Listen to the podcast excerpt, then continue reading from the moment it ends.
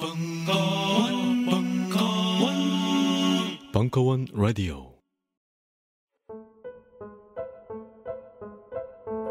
벙커원 특강 중 더 길게 다시 계속 열어달라는 요청을 가장 많이 받은 특강. 철학자 고병권의 언더그라운드 니체.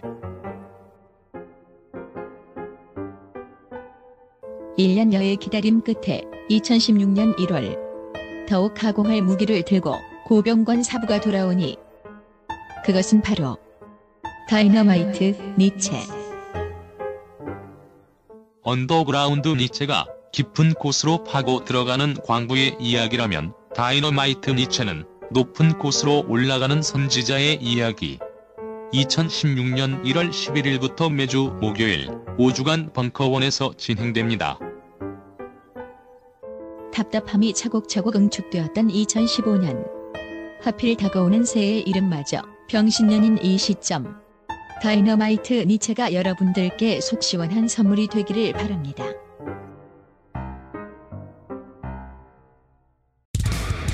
(2016년) 병신년 새해 특집. 국가란 무엇인가? 시즌 2 1월 11일 정희진. 국민과 국가, 1월 18일 하중강. 노동과 국가, 1월 25일 김종대 국방과 국가, 2월 1일 김종철. 국가 같은 소리 해내. 1월 매주 월요일 저녁 7시 30분 벙커원.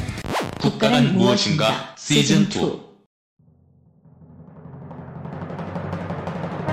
현대 기술 문명의 비약적 발전 속에 비과학적인 것으로 치부당한 비운의 동양학, 명리학. 그 명리학이 벙커에서 강한 사부와 새로운 비상을 시작한 지 3년차. 온라인, 오프라인 가릴 것 없이 수많은 명리학 입문자를 탄생시킨 좌파 명리학이 세 번째 시즌을 시작합니다. 2016년 1월 기초반 개강 자세한 사항은 벙커원 홈페이지 공지로 확인하세요. 잊혀진 전쟁, 반쪽의 기억, 박태균 교수의 베트남 전쟁, 2015년 10월 6일 강연 2부 예, 감사합니다. 얘기를 좀 계속 가겠습니다. 그 아까 이제 제가 돈 문제 얘기를 좀 말씀드린다는데요. 그러니까 한국 정부가 계속해서 미국한테 이제 한국군이 가는 대가로 돈을 요구를 하는 거고 또 그걸 통해서 이제 재미를 많이 봤어요. 얼마나 받는가는 좀 이따 말씀드리겠는데 이렇게 되니까 미국 정부 쪽에서도 계속해서 한국에다 파병을 요청을 하고 한국한테 돈은 못 주겠다. 지금 그 대신에 이제 무기를 주겠다. 이렇게 되는 상황에서 한국군이 계속해서 모든 것을 요구를 하니까 미국에서 얘기하는 게 그겁니다. 한국군은 한국 정부에게 이 5만 명의 베트남에 있는 한국군은 알라딘의 램프 아니냐. 이게 이제 이 당시에 주한미국 대사였던 포터가 미국 본국에 보내는 전문 속에 나오는 겁니다. 그러니까 알라딘의 램프라는 게 램프를 문지르면 거기서 나온 사람이 진인이 나와가지고 원하는 걸 다 주잖아요. 그러니까 한국군 5만 명 얘기만 딱 하면 미국이 원하는 걸 다 준다라고 한국 정부가 느끼고 있다. 근데 이게 이제 제가 왜 요 얘기가 중요한 부분이 두 가지인데 하나는 아까 이제 말, 진, 지금 말씀드린 전쟁 특수 부분이고요. 또 하나는 사실은 요 부분들이 있기 때문에 미국하고 계속 지금 갈등이 일어나고 있는 거예요. 이 5만 명을 가지고 우리가 뭐를 그러니까 북한에 대해서 지금 이 남한 정부가 공세적인 정책을 취해도 미국 정부가 뭐라고 항의를 하면 야 그럼 우리 5만 명 뺄 거다 이렇게 얘기를 하는 거예요. 그러니까 이제 그렇게 하니까 미국 정부도 한국 정부가 하는 거에 대해서 완전히 못하게 하지 못하는 이제 이런 부분들이 있기 때문에 이렇게 되고 결국 이게 미국 정부에서 한국 정부를 바라보는 눈이 굉장히 안 좋아지게 되는 계기가 됩니다. 이게 완전히 한국 정부 니네 국어라는 거 아니냐 이런 방식이 되는 거죠. 그러니까 제가 아까 앞에서 말씀드렸던 게 갈 때 안보적인 이유가 첫 번째 부분이었다. 이건 저는 분명히 사실이라 보고요. 두 번째 이제 한미 동맹인데 한국이 미국을 도와주러 간 거의 유일한 대규모 전투 부대를 보낸 나라예요. 전 세계에서 미국과 제일 친한 영국, 프랑스, 독일 다 안 보냈어요. 거기 못 보냈어요. 아예 프랑스에 그 드골 대통령 같은 경우에는 미국 정부에다 얘기해요. 니네 거기 가지 마라. 거기 가면 못 빠져나온다. 그거 완전 늪이다. 프랑스 당한 거 봐라. 라고 얘기하는데도 미국은 갔어요. 프랑스는 안 갔거든요. 그런데 한국은 거기다 갔는데 갔으면 이건 제가 보기에는 한국과 미국 관계를 지금까지도 저는 제가 한미 관계를 생각하는 게 뭐냐 우리 동맹 관계라고 하지만 한국과 미국 사이에 정말 트러스트가 있느냐 신뢰가 있느냐라는 걸 저는 항상 의문시하는데 요 시기가 한국과 미국 사이에 진짜 신뢰를 쌓을 수 있는 시기였는데 사실은 오히려 신뢰를 잃게 만드는 시기가 돼요. 그러니까 미국의 입장에서도 한국 정부가 동맹 국가라서 친구라고 간 거가 맞느냐 아니면 진짜 알라딘의 램프로 생각하고 보낸 거냐 라고 하는 생각을 첫 번째 하게 되는 거고요. 두 번째로는 미국 이 한국 정부 입장에서는 아까 제가 말씀드린 게 존슨 대통령이 박정희 대통령한테 약속한 게 한국군이 가 있는 동안은 주한미군의 규모를 줄이지 않겠다 그랬는데 닉슨 행정부 들어오면서 주한미군 일개 사단을 빼버리거든요. 그것도 한국 정부와 협의하지 않은 상태에서 빼버립니다. 한국 정부는 한국 정부 나름대로 화가 난 거예요. 미국이 과연 진짜 우리를 도와줄 마음이 있는가? 그러니까 그때부터 이제 나오기 시작한 구호가 자주국방이라는 구호가 나오는 거고 박정희 정부 내 국방과학 과- 국방과학연구소가 생기는 거고 거기에서 이제 핵무기 개발이라는 게 시작이 되는 겁니다. 그러니까 이런 관계들이 그러면 과연 우리가 안보와 한미 동맹의 목적을 이루었느냐 라고 했을 때는 사실은 그렇지 못했다라는 부분들이 있는 거고요. 그 다음에 실제로 경제적 이익을 어떻게 받느냐. 사실 경제적 이익을 굉장히 크게 받습니다. 그 당시에. 저는 개인적으로 그렇게 생각을 합니다. 그러니까 많은 분들이 미국의 원조를 얘기를 하는데요. 저는 베트남 전쟁하고요. 한국과 일본 사이에 이 관계 정상화 이후에 받았던 청구권 자금이 없었으면 한국 정부의 경제개발 계획은 성공하지 못했다라고 봅니다. 그러니까 경제개발 계획을 하려면 기본적으로 시드머니가 있어야 되는데 한국 정부가 시드머니가 없어요. 그러니까 처음에 쿠데타를 하고 나서 이 군사정부에서 처음에 했던 얘기가 뭐냐 하면 이 경제개발 계획을 하는데 첫 번째 계획이 중화학공업을 중심으로 한 계획을 세워요. 그래서 균형 성장을 하겠다. 근데 이 계획을 딱 세우니까 미국 쪽에서 그걸로는 돈을 안 주겠다는 거예요. 미국의 입장에서는요, 한국이 중화학공업을 해버리면 일본이 만든 제품을 팔 데가 없는 거예요, 한국에다가. 한국 시장이 돼야 되는데 한국 똑같이 일본이 하는 거를 같이 하면 안 되거든요. 그러니까 처음에 군사 정부에서 세웠던 계획 자체를 실행을 하지 못합니다. 그래서 1964년에 보완 계획이라는 걸로 바꿔요. 그러니까 저희가 일반적으로 알고 있는 건 박정희 정부의 경제개발 계획이라는 것이 62년에 시작해서 그때부터 경제 성장이 성공했다라고 알고 있지만 사실은 박정희 그 당시에 국가재건 최고회의 의장이 썼던 국가와 혁명과 나 그리고 우리 민족의 나갈 길을 보면 스스로 군사정부 3년간은 실패했다라고 스스로 자인을 합니다. 근데 이거를 성공하기 시작하는 게 64년에 계획을 바꾸는 거예요. 미국이 돈을 줄 수 있는 계획으로 바꿉니다. 그러면서 미국의 차관이 들어오기 시작을 하거든요. 그러니까 이런 부분들이 기본적으로 이 박정희 정부의 여러 가지 정책을 가로막고 있었는데 결국은 한일 협정이라는 것과 베트남에서의 전쟁 특수를 통해서 박정희 정부에서 중화공업화로 나갈 수 있는 기반을 만들게 되는 거죠. 그러니까 이게 이제 1973년 1월 1일 날 1월 1일이었는지 2일이었는지 박정희 정부에서 중화공업화 선언을 시작하는 것도 바로 그 부분이고요. 지금 이제 한국의 대표적인 기업이라고 얘기하는 포스코가 시작된 것도 다 사실은 이 돈으로 시작이 되는 겁니다. 또 그것뿐만 아니라 실제로 많은 돈을 벌기 때문에 한국뿐만 아니라 그 당시에 파병을 했던 태국, 필리핀, 한국이 다 높은 경제 성장률을 유지를 합니다. 태국 같은 경우 우리보다 훨씬 높았어요. 9.4%입니다. 태국은 사실 파병한 군인의 수를 보면은 우리보다 군인의 수가 적습니다. 그런데 태국이 이득을 본 거는요. 태국은 그 지역에 태국 이, 이 태국이 베트남에서 제일 가까운 지역에 있었기 때문에 거기에 많은 미군 기지들이 들어섭니다. 그러니까 지금 이제 한국 분들이 많이 여행을 가는 데 중에 하나가 빠따야라고 있습니다. 근데 이 빠따야라는 곳이 그 당시에 미군들이 휴양지로 이용하던 데가 빠따야입니다. 그러니까 빠따야를 가보면 굉장히 좀 사실 좀 지저분하잖아요. 근데 그거 자체가 기본적으로 그 당시에 빠따야가 생긴 곳이 그런 곳이었고 필리핀도 마찬가지입니다. 클라크 공군기지 있는 데가 지금 한국 분들이 가장 많이 여행을 가는 데 중에 하나인데 여기가 미군이 있었던 지역입니다. 그러니까 그렇게 하면서 이 사람들이 얻었던 이익이 굉장히 컸고요.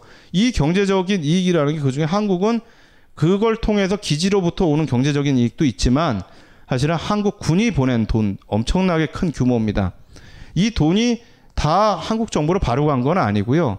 돈을 송금할 때 발생하는 송금 수수료, 그 다음에 달러로 받은 돈을 한국 돈으로 환전할 때 생기는 환전 수수료, 이게 엄청나게 크고요. 또 한국 군들이 그 당시에 굉장히 착한 아빠, 착한 남편, 착한 아들이었기 때문에 받은 돈의 전투상의 거의 80% 이상을 송금을 합니다. 그러니까 최근에 제가 이 베트남에서 활동하고 있는 구수정 씨 얘기를 들어보면 구수정 씨가 베트남 사람들하고 인터뷰를 해보면 한국군이 너무 잔인했다 이런 얘기를 했는데 요새는 한국군이 불쌍했다라는 얘기를 하기 시작한대요. 근데 왜 그러냐 한국군들이 휴양지에 와가지고 미군하고 똑같이 휴양지에서 바닷가에서 이렇게 논다 그러면 한국군은 하루 종일 코카콜라 하나 사가지고 물 속에만 들어가 있는데요. 근데 미군들은 거기서 이렇게 선탠 한다고 앉아가지고 칵테일도 마시고 맥주도 마시고 이러는데 한국군들은 돈이 아까우니까 그렇게 하고서는 나머지는 다 송금을 해버린다는 거예요. 또 한국 근로자들도 엄청나게 많은 송금을 했습니다. 숫자로 보면 사실은 한국 근로자의 수가 한국 군의 수보다 훨씬 적음에도 불구하고 근로자들이 보낸 송금액하고 군인들이 보낸 송금액이 큰 차이가 안 납니다. 그래서 거기에서 축적된 자본들을 기업이 꺼내 쓰고 정부가 꺼내 쓰고 하면서 경제 성장이 되어가는 또 이 한진이라든가 현대라든가 여기서 많은 군인들을 파견을 했고요. 우리가 국제 시장에 보면 나오는 그 지역이 아마 제가 추측컨대 한진이 활동을 했던 앙케패스 근처가 아닌가라고 추측을 하고 있습니다. 그 다음에 또 이 미국계 회사들이 한국에 이 와가지고 한국의 근로자들, 기술자들을 고용을 해가지고 이 사람들을 또 데려가서 했던 부분들이 있고 또 군수 산업이 그때 이제 처음 시작이 됩니다. 그러니까 우리가 아, 처음으로 M16이라고 하는 소총을 생산을 하기 시작을 하죠. 원래는 미국은 한국이 군수 산업을 못하도록 규제를 했습니다.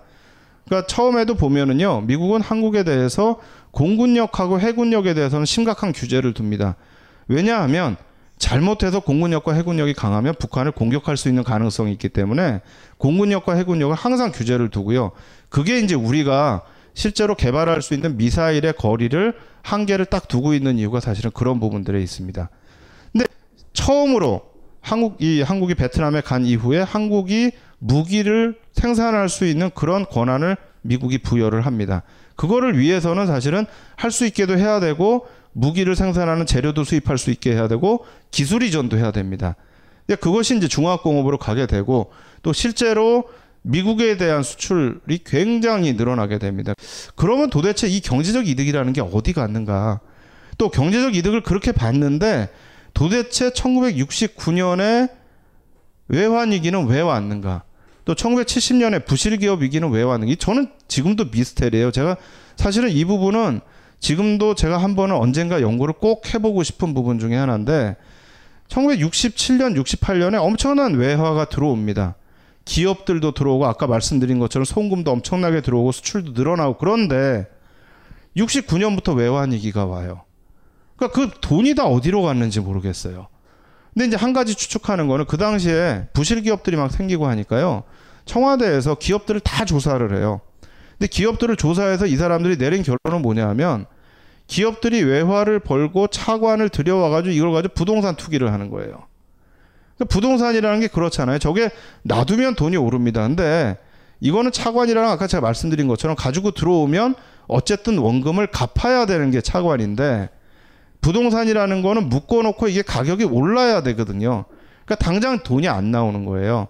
그럼 내가 차관을 갚으려면 부동산을 사놓고 그 다음에는 차관을 갚기 위해서 다른 돈을 빌리게 되는 거예요. 이게 이제 고리채입니다. 고리채를 빌려 쓰기 시작하죠. 83 조치라는 게 핵심이 사채 동결하는 거거든요. 기업들이 빌렸었던 사채를 동결하는 겁니다. 그러니까 이게 68년, 69년, 70년에 이런 사태가 일어나니까 청와대에서 청와대의 부실 기업 정리를 위한 특별 비서관을 거기다 꾸립니다. 그래서 청와대에서 직접 부실 기업에 대한 처리 문제를 담당을 하게 돼요. 그러니까 실제로 돈이 엄청나게 들어왔고 그게 우리한테 경제 성장에 이득이 됐다라는 거는 그건 부인할 수 없는 사실인데 두 가지 문제는 생각을 해야 돼요. 그럼에도 불구하고 왜 외환 위기가 왔는가? 두 번째는 과연 우리가 그렇게 해서 경제 성장한 걸 떳떳하게 얘기할 수 있는가? 우리와 아무 이해 관계가 없는 곳에 가서 남의 피를 보면서 했던 것을 우리가 과연 떳떳하게 우리가 그걸 통해서 경제 성장했다고 얘기할 수 있는가? 제가 모두에 말씀드린 게 그겁니다. 제가 이 연구를 시작하는데 첫 번째 동기가 됐던 부분들이 한국의 유명한 교수분이 외국 가서 발표를 하시는데 베트남 전쟁은 신이 내린 선물이다라고 얘기했다는 거예요. 사실은 일본의 수상 하나가 그 얘기를 했어요. 한국 전쟁은 일본에게 신이 내린 선물이다. 우리 입장에서 너무너무 얄밉죠. 베트남 사람들 입장에서 얼마나 얄밉겠어요. 그러니까 사실은 제가 거기서 보는 게 뭐냐면 내가 하면 로맨스고 남이 하면 불륜이. 일본이 하면 불륜이고 내가 하면 로맨스가 되는 거죠. 근데 그 심리가 이 안에 그대로 사실은 녹아 있는 부분들이 있는 것 같아요. 그리고 아까 말씀드린 것처럼 사실은 한미 관계에서도 이런 문제들이 나타나는 거고 또 그런 문제들로 인해서 나타나는 또 하나의 중요한 부분들이 이 한국과 참전국에서의 정치적인 변화입니다. 그러니까 하나는 아까 말씀드린 것처럼 태국과 필리핀과 한국이 베트남 전쟁에 참전함으로 인해서 엄청난 경제적인 이득을 봅니다. 그 경제적인 이득을 보니까 그 국가의 지도자들이 상당히 국민들로부터 지지 기반을 얻게 되는 거예요. 경제가 올라가고 일자리가 생기고 돈이 흘러가고 이렇게 되니까 그러니까 한국의 박정희 대통령, 필리핀의 마르코스 대통령, 그다음에 아까 말씀드렸던 태국의 키티카촌 이 사람들이 다 저 나름대로 내적인 기반들이 축적이 되는 겁니다. 근데 다른 한편으로 닉슨이 들어와 가지고 닉슨 독트린을 얘기하고 아시아에서 군대를 빼내가기 시작한 거예요. 그러니까 베트남에서 미군이 철수를 하죠. 한국에서 일개 사단이 철수를 했어요. 그다음에 필리핀에서도 또 철수를 일부를 하고 태국에서도 철수를 합니다. 이렇게 되니까 사실은 필리핀하고 한국하고 태국의 지도자들이 일정 정도의 자기의 정치적 자율성을 얻는 결과를 가져오게 돼요. 그게 뭐냐면 이전에는요. 미군이 주둔을 하고 있고 그걸로 인해서 얻는 경제적인 이득이 굉장히 컸기 때문에 이 나라 지도자들이 미국이 얘기하는 거에 대해서 거스를 수가 없는 상황이에요. 그러니까 미국이라는 이 존재가 가지고 있는 게 안보적인 부분에서 중요하지만 미군 주둔을 통해서 얻는 경제적인 이익이 굉장히 컸기 때문에 미국과의 관계에서 미국이 개입을 하면 그 부분에 대해서 받아들일 수밖에 없는 게 한국과 미국, 한, 미국과 필리핀, 미국과 태국의 관계였는데 미국이 군대를 빼기 시작을 하고 아시아에 대한 공약을 줄이기 시작하니까 한편으로는 배신감을 느끼면서 다른 한편으로는 미국이 우리한테 함부로 할 수 없구나라는 걸 느끼기 시작하는 시기가 이 시기입니다. 그러니까 사실은 미국의 입장에서는 닉슨이 대통령이 되고 나서 들어와서 백악관에 가보니까 미국 정부가 완전히 알거지가 돼 있는 거예요. 베트남에 돈을 너무 많이 써서. 아, 이거 안 되겠구나. 이러다 우리 진짜 망하겠구나. 해서 군대를 빼기 시작한 건데 미국이 의도하지 않은 결과들이 이제 나타나기 시작하는 미국의 입장에서는요, 사실은 미국의 동맹국들이 민주주의 국가인 게 미국의 입장에서 제일 좋습니다. 왜냐하면 미국이 도와주는 나라들인데 민주주의가 아니면은요, 의회나 언론이 가만히 있지를 않아요. 항상 비판이 들어옵니다. 그러니까 미국이 동맹국들을 돕기 위해서는 돕는 나라가 민주주의적인 그런 시스템이 돼 있는 게 미국의 입장에서 편한 건데 방공을 위해서 어쩔 수 없이 민주주의적이지 않은 정부에 대해서도 도와주는 경우가 있습니다. 근데 그런데도 미국이 항상 주장하는 거는 최소한의 민주주의적 기제는 유지를 해라.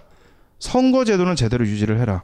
이게 이제 미국 쪽에서 항상 요구를 하는 건데 그거를 넘어서는 체제들이 들어서기 시작하는 거예요. 그러니까 유신 체제가 그랬고요. 그 다음에 마르코스가 계엄령을 해서 나타난 체제가 그랬고 태국에서 키티카촌이 71년에 쿠데타를 하고 나서 세운 체제가 그렇습니다. 근데 여기에 미국이 개입을 못하는 거예요. 예전 같으면 미국이 개입을 했습니다. 미국이 1952년에 부산 정치 파동에 개입을 하죠. 이승만 대통령을 제거할 계획을 세웁니다. 분명히 민주주의 국가를 도와주러 왔는데 보니까 이게 민주주의 국가가 아니에요. 아 이승만 제거해야 되겠구나. 물론 제거하진 못합니다. 전쟁 중이라는 이유도 있었고 다른 여러 가지 이유가 있었고요. 스마트폰에 바이블, 벙커원 어플이 대폭 업그레이드 되었습니다. 강좌 및 강의별 결제 기능 탑재.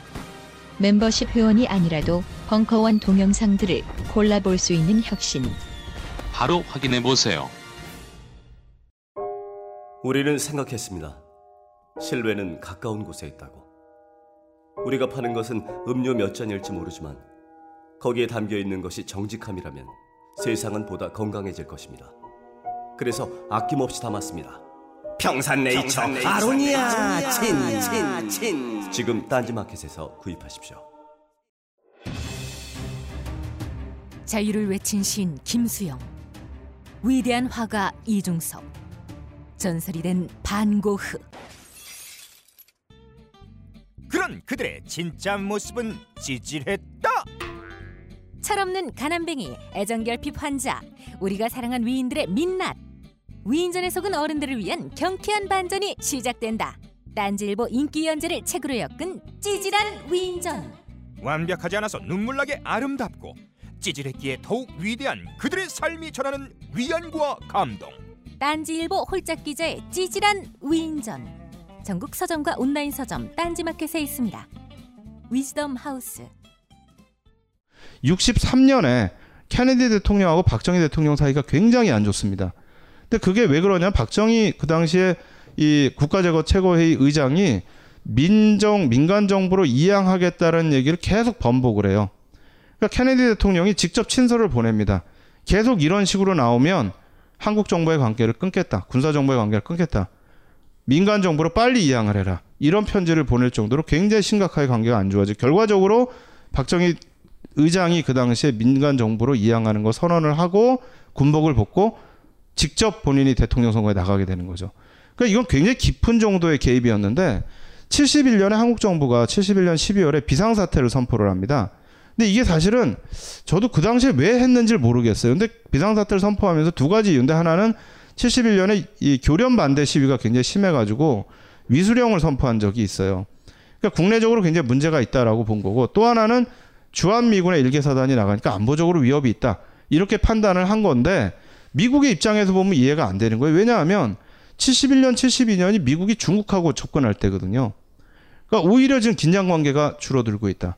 거기다 1970년에 박정희 대통령이 갑자기 8.15 선언을 발표해가지고 남북 간의 교류 얘기를 시작을 했어요.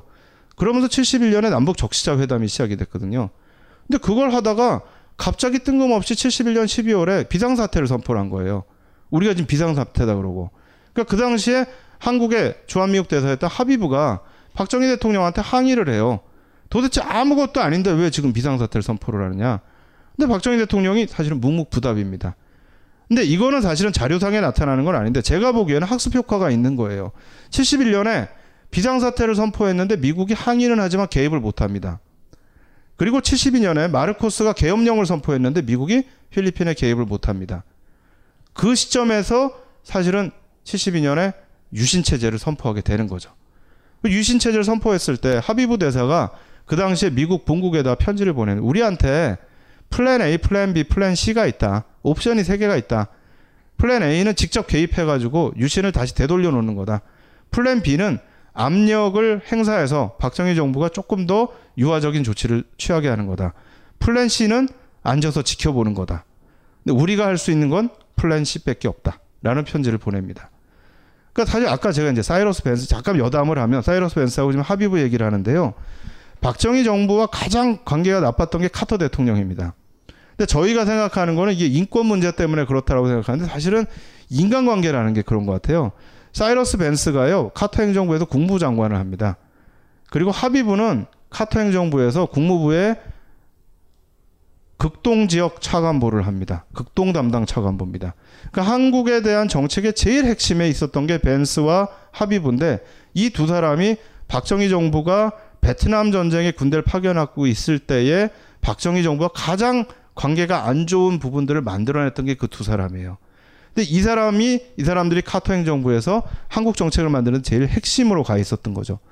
그러니까 이게 또 하나의 베트남 전쟁을 통해서 미국이 의도하지 않았던 그런 결과를 만들어낸 부분들이고요. 마지막으로 그럼 우리가 베트남 전쟁으로 무슨 교훈을 얻을 것이냐. 하나는 우린 도대체 이 전쟁으로부터 무엇을 배워야 될 것이냐. 여기서 저는 제일 중요한 거는요.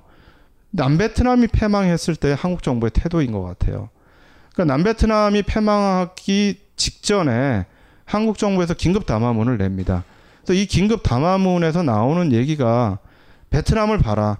남베트남이 저렇게 내부에서 분열돼 있고 대학생들이 시위를 하고 스님들이 분신을 하고 그러니까 결국은 공산화되는 거 아니냐.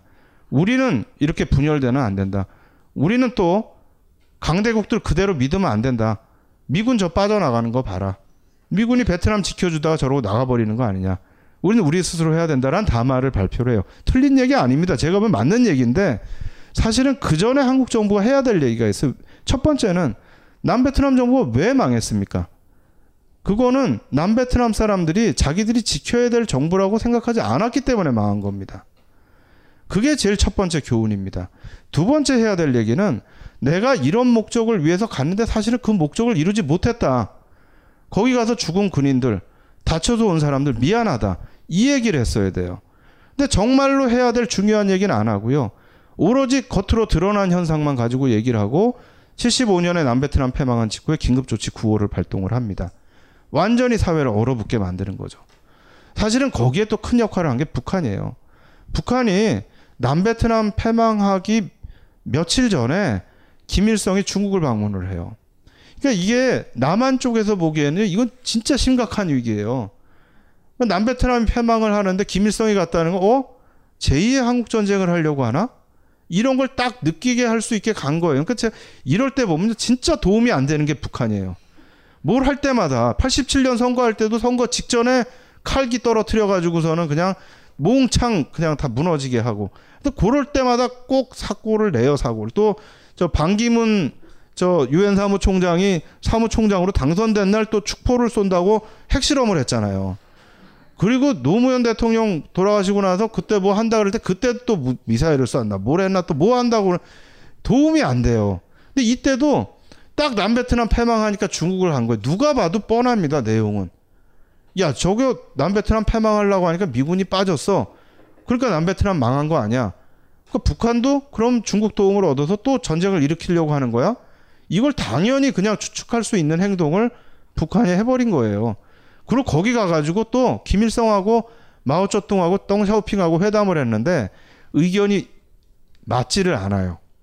그래서 중국 정부가 발표한 이 성명하고 김일성이 발표한 성명이 달라요. 톤이 약간 차이가 있어요. 그러니까 그걸 가지고 또 동유럽 국가에 와 있던 대사들이 자기들이 남, 나름대로 분석을 한 거예요. 김일성은 전쟁하려고 그러는데 중국은 하지 말라 그랬다. 그래서 갈등이 생겼다. 그러니까 남한 정부 입장에서 보면 너무너무 불안한 거죠. 그 입장에서는. 근데 그건 이해하지만 실제로 그러면 왜 남베트남 정부가 저렇게 됐는가? 우리가 해야 될 것은 결국은 한국 정부라는 게 한국 국민들이 지켜줘야 될 가치가 있는 정부로 만들어야 된다라는 것이 사실은 제일 중요한 교훈이었다라는 거죠. 또 하나 저희가 생각해야 될 게 사실은 이 신화라는 게 생겼다라는 겁니다. 그러니까 아까 말씀드린 것처럼 이 전쟁이 돈이 된다. 이게 생기니까요. 우리가 이라크를 갈 때, 아프가니스탄을 갈 때 사람들의 생각이 그거예요. 아, 가면 돈 벌 수 있겠다. 솔직히 그렇잖아요. 이라크 갈 때 왜 갔는가? 전쟁 이후에 이라크가 복구할 때 그 복구 사업에 우리가 참여를 하고 이라크에 있는 유전 사업에 우리가 참여하기 위해서 간다. 돈 벌러 간다는 거예요. 남의 나라 사람은 죽어나가는데. 아프가니스탄 갈 때 그때 이제 모 방송국에서 저한테 인터뷰를 하자 그래서 제가 안 한다 그랬어요. 이거 하면은 어차피 이거 다 잘릴 거다 당신들이. 내가 하는 얘기 방송도 안 할 거면서 뭐 인터뷰를 하느냐. 근데 이제 제 생각은 그거예요. 아프가니스탄을 간다 그러니까 조선일보부터 한겨레 신문까지 똑같이 포- 뽑은 얘기가 뭐냐면 아프가니스탄에 얻을 게 뭐가 있느냐 이걸 뽑았어요. 근데 이게 진짜 도둑놈 심포거든요. 저 지금 엉망이 된 나라, 수십 년 동안 전쟁에서 엉망이 된 나라를 정말 우리가 도와주러 간다 하면 저는 가야 된다고 생각해요. 그건 정말 가서 도와줘야 되는데 그 엉망인 나라에 가서 뭘 또 뽑아온다고요? 이건 도둑놈 심보죠. 근데 이게 우리한테 그게 있어요. 사실 저희가 역사적으로 보면은요. 청일 전쟁, 러일 전쟁 하면서 일본이 번영한 걸 봤습니다. 만주 사변이 일어난 다음에 한국 사람들이 만주 사변으로부터 굉장히 중요한 이득을 봤어요. 수많은 한국인들이 출세를 꿈꾸면서 만주로 갔습니다. 한국의 기업들이 만주로 진출했습니다. 만주라는 게 꿈의 도시였어요. 영화 중에 제가 참 이 내용은 별로 좀 그런데요. 좋아하는 영화 중에 이 제목과 그냥 전체적인 이게 좋다라는 게 그 좋은 놈, 나쁜 놈, 이상한 놈이 있어요. 근데 진짜 만주에는 좋은 놈, 나쁜 놈, 이상한 놈이 다 있었거든요. 근데 그게 이제 돈 벌러 간 놈, 독립운동하러 간 놈, 일본 도와주러 간 놈, 이런 놈들이에요. 근데 거기에 있었던 그게 이제 만주사변을 한국 사람들이 보면서 느낀 거고. 한국 전쟁 때 일본이 부흥하는 걸 봤어요. 베트남 전쟁 때 우리가 돈 벌었어요. 그러니까 이게 우리 땅에서 전쟁을 하면 망하는데 남의 땅에 가서 전쟁을 하- 개입을 하면 돈을 벌 수 있다 이 생각이 있는 거예요. 실제로 이라크 파병할 때 그 당시에 노무현 정부가 이걸 결정을 하면서 KBS를 비롯해서 모든 언론사들이 여론조사를 했는데요. 첫 번째 여론조사에서는 파병 반대가 57%가 나왔습니다. 근데 두 번째 여론조사에서는요, 거꾸로 됐어요. 파병 찬성이 57%가 나왔어요. 그래서 제가 조사를 해봤어요. 도대체 그 한 달 동안 무슨 일이 있었는가 봤더니요. 하나가 유엔 결의문이 채택이 됐어요. 미국이 선제 공격한 거 오케이 해도 된다. 우리나라는 유엔이 오케이 하면 다 오케이잖아요. 유엔의 모든 다- 권위를 다 맡기니까. 두 번째가 일본이 자위대 파병을 최종 승인했어요. 배가 아픈 거예요. 일본이 가서 돈 버는데 우리도 돈 벌어야 된다. 가야 되는 세 번째가 이제 북한 행정부가 핵처리 완료했다는 선언을 하니까 아 이게 잘못한 북한이 핵실험할 수 있겠구나 이런 생각을 했던 거고 마지막이 이제 베트남 파병의 기억을 떠올린 겁니다. 그러니까 요때 국회에서 논란이 일어납니다. 베트남 파병에서 우리가 어떤 결과를 가져왔느냐. 근데 야당 쪽에서 전쟁 특수 얘기를 한 반면에 여당 쪽에서는 오히려 그 당시에 가가지고 죽은 군인들 고엽제 이런 얘기를 제기를 했어요. 그리고 나서 그 당시에 신문에 많이 났던 게 이 베트남 파병한 시기에 전쟁 특수에 대한 다큐멘터들이 상당히 많이 나왔습니다. 그러니까 이게 과거에 우리가 가지고 있었던 부분들의 기억을 떠올리면서 현재의 한국 정부의 정책들을 그대로 거기에 또 반영이 되는 부분들이 있다는 거죠. 그러니까 역사라는 게요. 그냥 단순히 지나가서 끝나는 게 아닙니다. 그것을 우리가 어떤 방식으로 기억하고 있느냐에 따라서 현재의 정치적인 부분들이 그대로 결정이 될 수가 있습니다. 우리가 박정희 시대를 어떻게 결정하는 어떻게 기억하느냐가 우리가 대통령 선거나 국회의원 선거에서 누구한테 투표하느냐하고 그대로 직결이 됩니다. 그건 아마 다 느끼시고 있으실 거예요. 아마 제가 보기에는 다음 선거 역시 똑같을 것 같아요. 지금 그게 있잖아요. 지금의 그 한 지도자 중에 한 분이 계속해서 이승만 대통령 띄우기를 합니다. 왜 하시겠어요? 그 기억들을 가지고 투표를 하라는 겁니다. 근데 참 쉬운 일은 아닐 텐데 그걸 계속하세요. 그러니까 계속해서 이런 악순환들이 일어나는 거죠. 지금 우리만 그런 게 아닙니다. 사실은 동남아시아 국가들하고요, 서아시아, 남아시아 국가들이 PKO에 굉장히 많이 개입을 하고 있습니다. 이 사람들이 왜 개입하겠어요? 이게 돈 문제하고 관련됐다라고 보는 거죠. 그러니까 우리한테만 있는 게 아니고요. 다른 쪽에도 있고요. 마지막으로 제가 말씀드릴 게 바로 이제 왜 지금 우리가 이 베트남을 보는 게 중요한가라는 부분들입니다. 여기서 저희가 교훈을 얻어야 되는데 사실은 저는 이게 흔히 지금 얘기한 소프트 파워나 한국의 브랜드의 문제라고 저는 생각을 해요. 그러니까 이게 지금 미국하고 일본에서 이 과거사 문제가 나오거나 아니면은 미국의 노근리 학살 문제가 나오면 바로 얘기가 나오는 게 한국군의 베트남에서의 활약 문제입니다. 그러니까 제가 최근에 이제 이 책을 마무리하기 위해서 베트남에 갔을 때에 베트남의 박물관 하나를 갔어요. 거기가 이제 민간인 학살이 일어났던 지역이었는데 그 박물관 관장 얘기가 그래요. 일본 정부에서 일부가 와가지고 그 박물관에 있는 한국군 학살 자료를 달라 그랬대요. 근데 베트남 정부의 입장은 이거는 한국과 베트남 사이의 일이지 일본이 관여할 문제가 아니다라고 해서 자료를 안 줬다는 거예요. 정말인지 아닌지 모르겠지만 어쨌든 제가 감사합니다 그러고 왔어요. 근데 사실 이 노건이도 마찬가지거든요. 미국 쪽에서 이제 노건이 문제 우리가 그건 사실은 노건이를 우리가 처음 시작한 것도 아니에요. 미국의 한 방송사가 시작을 한 거고요. 그리고 우리가 이제 그것 때문에 한국 정부, 미국 정부가 공동 조사를 했고 나중에 이제 난 망하긴 했습니다. 작은 연못이라는 영화가 또 나오기도 했고요. 근데 이 얘기를 했을 때 미국의 우익 단체에서 나온 게 한국군이 한 걸 봐라. 왜 우리만 가지고 하느냐 이 얘기가 나오거든요. 근데 이거는 사실은 우리가 지금 베트남 전쟁의 문제를 털어가지 못하면은요. 미국과 일본과의 관계 문제를 털어갈 수가 없어요. 또 제가 보기 이거를 터는 게요. 한편으로는 거기에 파병됐던 군인들의 명예를 회복해 주는데 굉장히 중요한 문제예요. 이분들이 전투 중에 민간인을 죽일 수 있습니다. 전투가 있으니까요. 근데 어쨌든 민간인을 죽이는 건 범죄입니다. 근데 그런 행동이 나오게 됐던 근본적인 배경은 한국 정부가 거기에 참전을 한 거거든요. 이기지도 못하고 얻을 거를 제대로 애초에 목적을 이루지도 못할 전쟁에 개입을 해서 나타난 사태입니다. 한국 정부가 이 부분에 대해서 책임을 져주면 그 순간부터 사실은 그분들은 가해자가 아닙니다. 그분들은 피해자가 되는 거죠. 또 이게 중요한 게요. 외국에서 한국에 대한 이미지를 갖는 거예요. 한국이란 나라가 참 나쁜 짓도 많이 했지만 그러나 저 나라는 잘못한 건 사과하는 나라다. 일본 같지는 않다. 그래도 참 의리가 있는 나라다. 라는 이미지를 갖는 게 저는 굉장히 중요한 것 같아요. 지금 한국 사람들이요. 제가 이 베트남 문제를 하면 다 하는 얘기가 뭐냐면 베트남 사람들은 가만히 있는데 왜 니네가 나서서 그러냐는 거예요. 베트남은 지금 한국이 중요합니다. 베트남 엄청나게 투자하고 있고요. 제가 책 말미에 썼는데요. 제가 삼성전자 공장 가서 보고 깜짝 놀랐어요. 엄청난 규모예요. 지금 삼성전자가 베트남 전체 수출의 17%를 차지하고 있어요. 17%라는 게 어마어마한 수치입니다. 삼성전자 공장 빠지면 베트남 수출이 17%가 줄어든다는 거예요. 엄청난 거죠.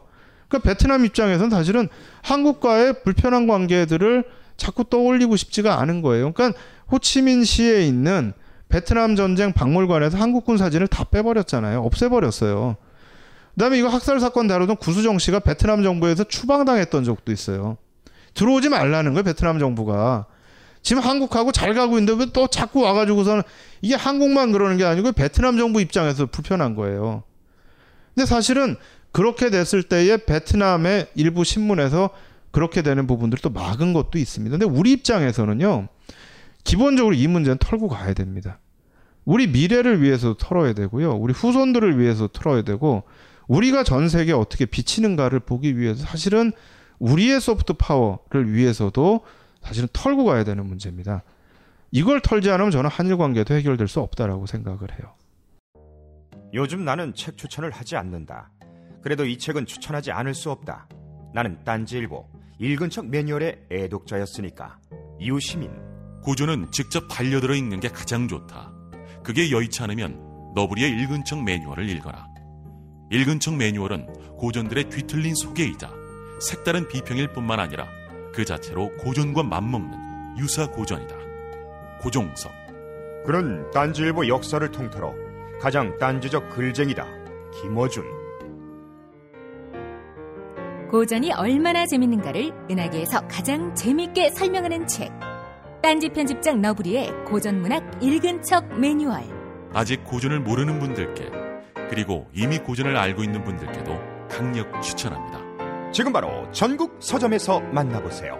딴지 마켓에서 구입하는 분께는 저자 사인본을 배송해 드립니다. 각종 사회 비리에 처절한 똥침을 날려온 딴지일보가 마켓을 열었습니다. 기자들이 검증해 믿을 수 있는 상품들을 은하계 최저가로 판매하여 명랑한 소비 문화 창달에 이바지할 딴지 마켓. 이제 신뢰를 쇼핑하세요. 주소는 마켓.딴지.com.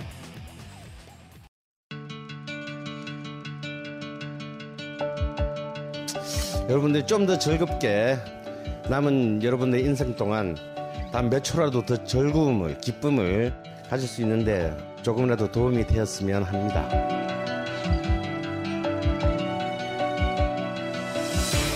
미국 역사에서부터 비엔나 궁장을 거쳐 한국 근현대사까지 강헌이 주목한 음악사의 역사적 장면들. 음악평론가 강헌의 첫 책 출간 이름하여 전복과 반전의 순간 지금 바로 딴지마켓에서 구매하실 수 있습니다.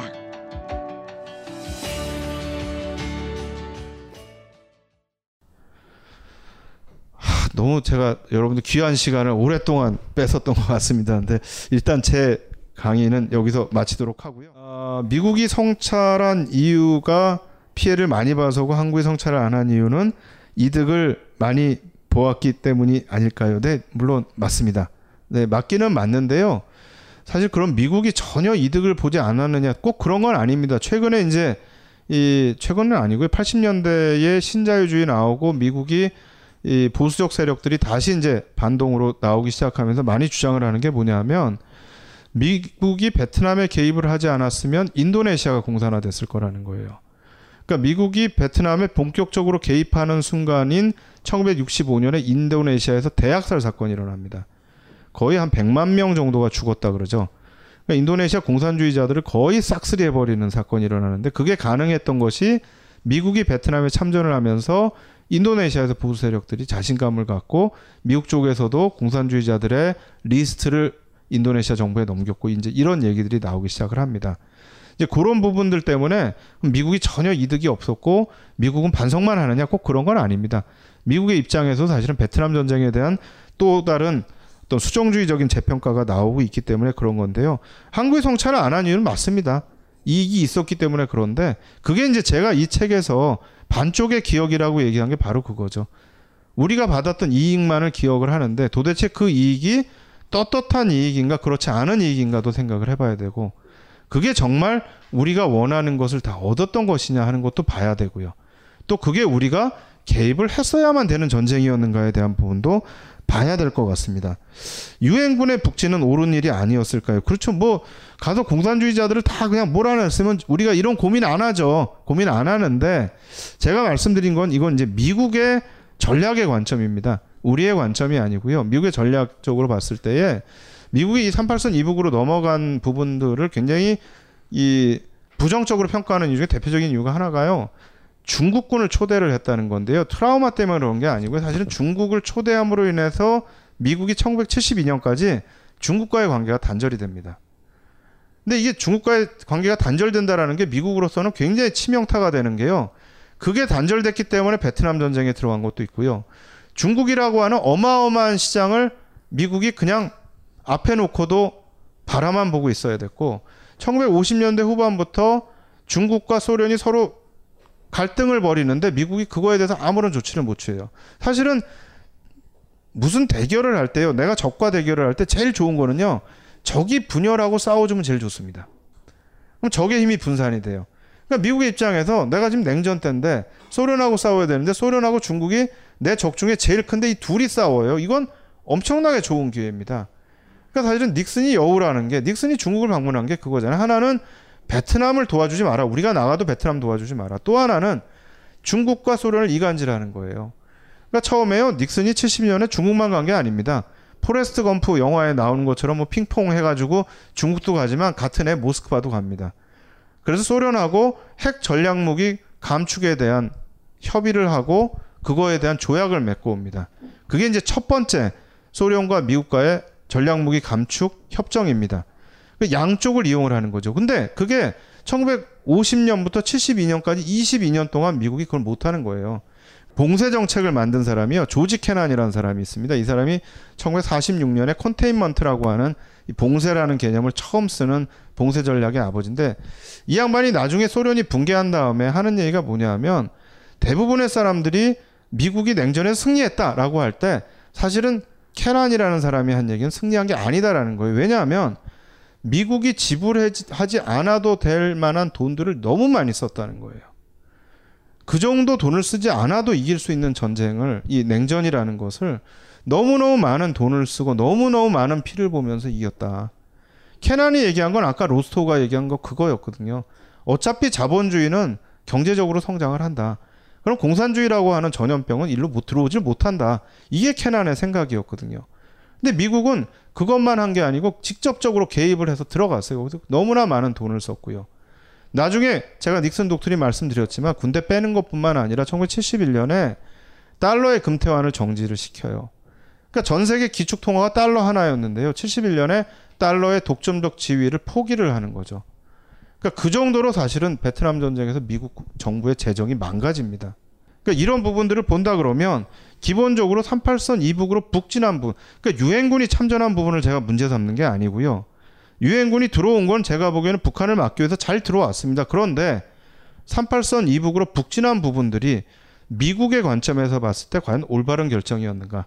라는 부분들은 미국 내에서도 굉장히 부정적으로 보고 있다라는 겁니다.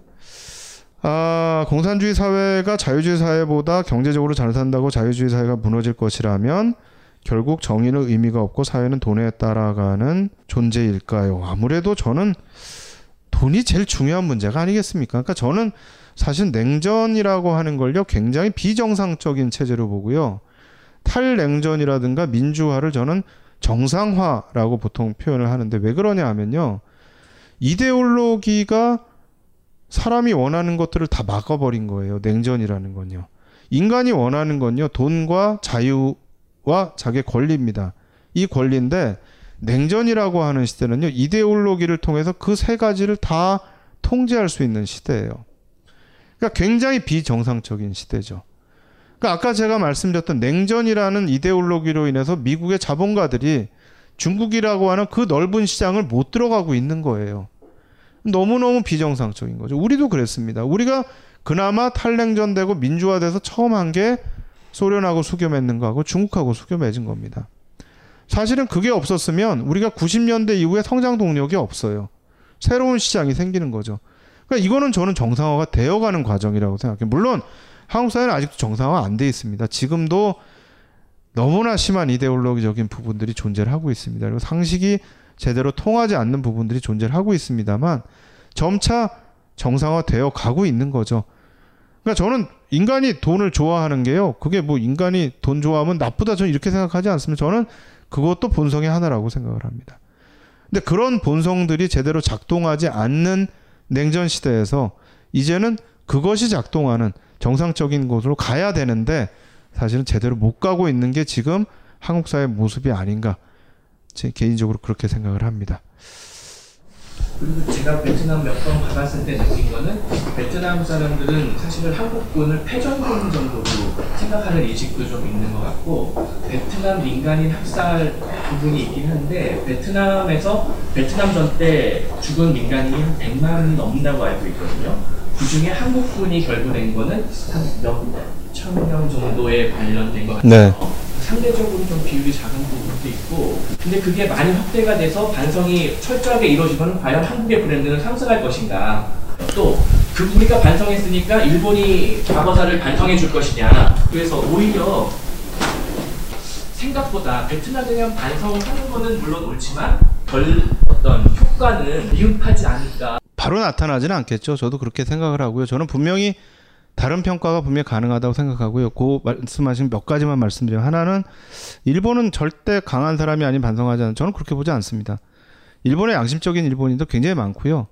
지금 일본에서 반성하지 않는 거는 일부 극우 세력들이 그런 거지. 저는 일본의 양심과 일본의 어떤 이 지식인 사회의 틀이라는 건 우리보다 훨씬 더 저는 강고하다라고 봅니다.